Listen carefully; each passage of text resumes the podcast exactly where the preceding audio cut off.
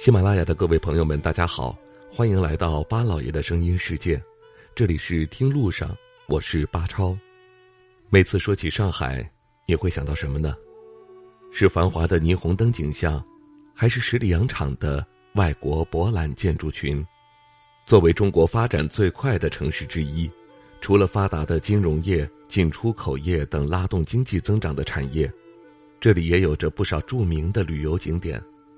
毕竟，很多没有去过上海的人都想去看一看魔都，仅仅只是去外滩看一看，也是很多人的心愿。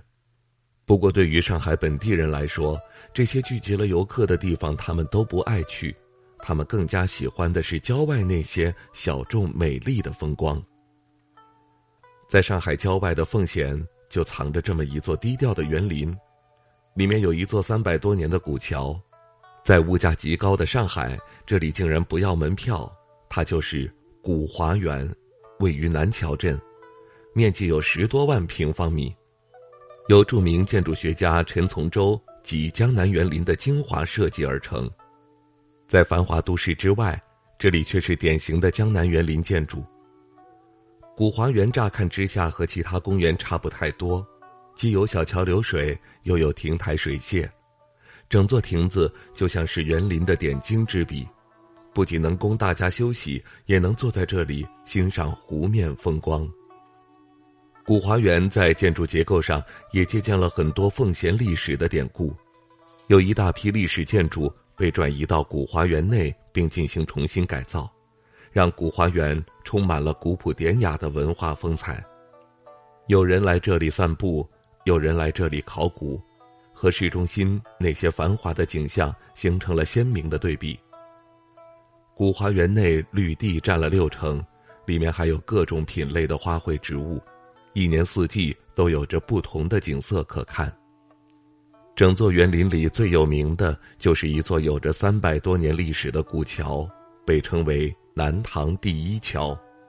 这座桥修建在湖面之上，原来并不属于古花园。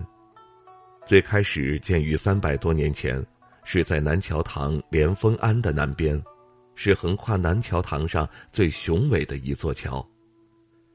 现代上海的南桥塘几乎被填埋，于是南塘第一桥在修建古华园时被迁移过来，仍然保持着当年的风貌，是一座不可多得的桥梁。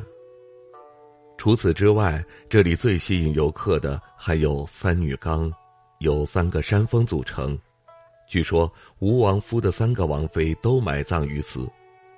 山上种着黑色的松树、桂花、茶花、杜鹃等许多植被，春天花开之时特别好看。山顶上还修建了一座巨大的望海阁，两层的阁楼建筑气势恢宏。另一边就是著名的三女祠，古代文人墨客经常来此聚会。留下了不少著名的诗词。在上海，这样一座巨型公园是不收门票的，所以也被游客称为最良心的公园之一。公园里有巨大的湖泊，一到夏天，满湖的荷花竞相开放，一眼望去特别好看。古华园虽然听着古老，但里面还专门为儿童修建了游乐园，给孩子们提供玩耍的小火车。充气弹跳、螺旋形的滑梯等等，也成为了小孩子们的乐园。不知道您去过上海奉贤的古华园吗？您到上海还会去哪些小众的景点呢？欢迎各位留言发表您的看法。好了，感谢您收听我们这一期的《听路上》，下期节目我们再会。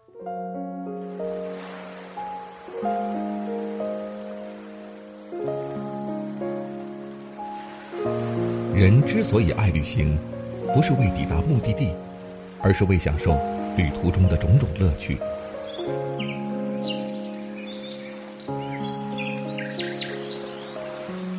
如果问我旅行的意义是什么，我也不知道。假如你还没有出发，不如和我一起听路上。